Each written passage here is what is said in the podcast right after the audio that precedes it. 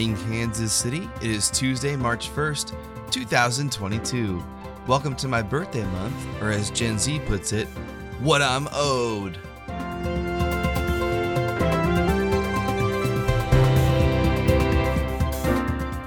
There's a high of 72 degrees and a low of 42 here in Kansas City, with a 0% chance of precipitation, which is the same percent chance of precipitation of watching any romantic comedy directed by Zach Braff.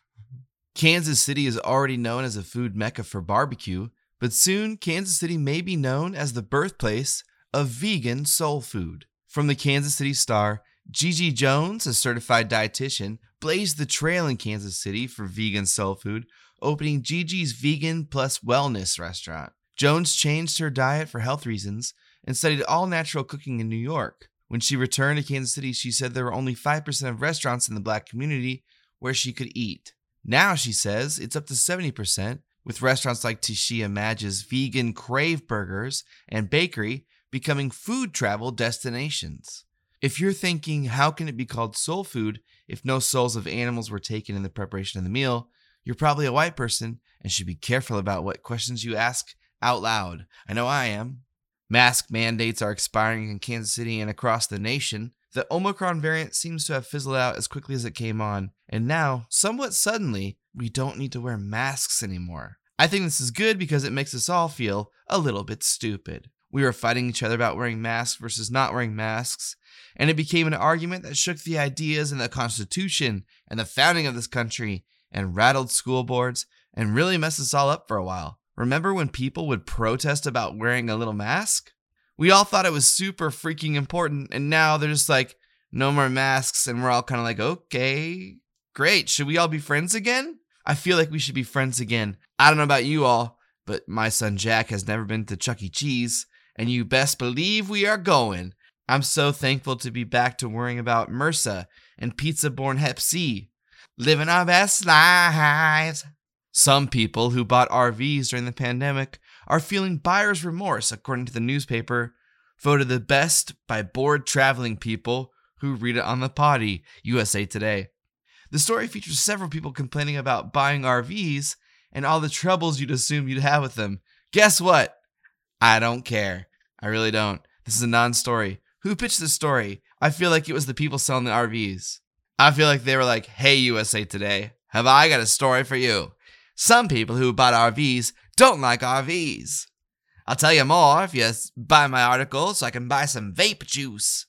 In competition with USA Today for the most read thing on the toilet, The Hollywood Reporter wrote an article on how the real way to win American Idol is dot dot dot by not even winning.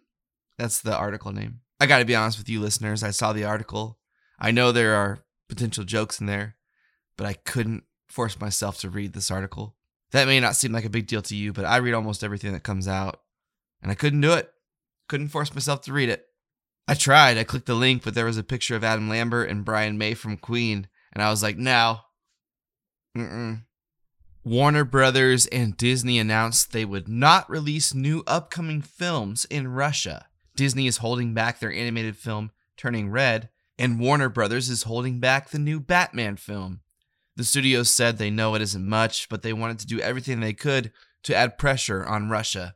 Sony, however, apparently took Russia's side and said they would also hold back the Jared Leto film Morbius, explaining, We don't want the Russian people to have to suffer anymore. They didn't want this war. Remember Leto in House of Gucci? Well, he's worse than this. It's just more of him. Why why should we punish the Russian people? And now, a word from our sponsors.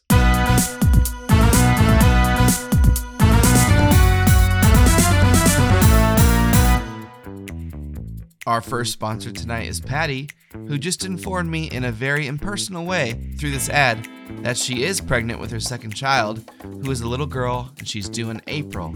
Kinda messed up they didn't tell me when everyone else seems to know. But congrats, Patty and Clint. I both curse you and wish you the best. Our next sponsor tonight is Judy Bennett. Judy says, Happy sixth birthday, Emmeline Lauren. We love you, Nana and Granddad. I happen to know Emmeline, and she's a special little girl with incredible parents, grandparents, and uncles, and people who aren't really uncles, but in a way they are. Happy birthday, Emma, You are truly loved and cherished, and I apologize that your dad lets you listen to this show. Big mistake. Chris Ruby wants to give a belated shout out to his wife, Nicole. Nicole, Ruby says, your beauty has existed long before your mortal birth. You inspired the first cave paintings, the pyramids, most of the art in the Louvre, and half the sandwiches at Arby's. Your beauty comes along once in a millennium, and I can't believe that you are my partner. You are the best mother, lover, and chess player I have ever known. If I had to choose one day to live over every day for infinity, it would be the day that we were betrothed, for I know my luck outshined my worth on that day. I have loved you every yesterday, I love you for all todays, and I will love you for every tomorrow to come, because you are my friend, my lover, mother of my child. You are my peace, my hope, my life, death, and reincarnation, because you are my everything. Let's get married again and have Max do the ceremony this time. I love you, Nicole. Chris Ruby.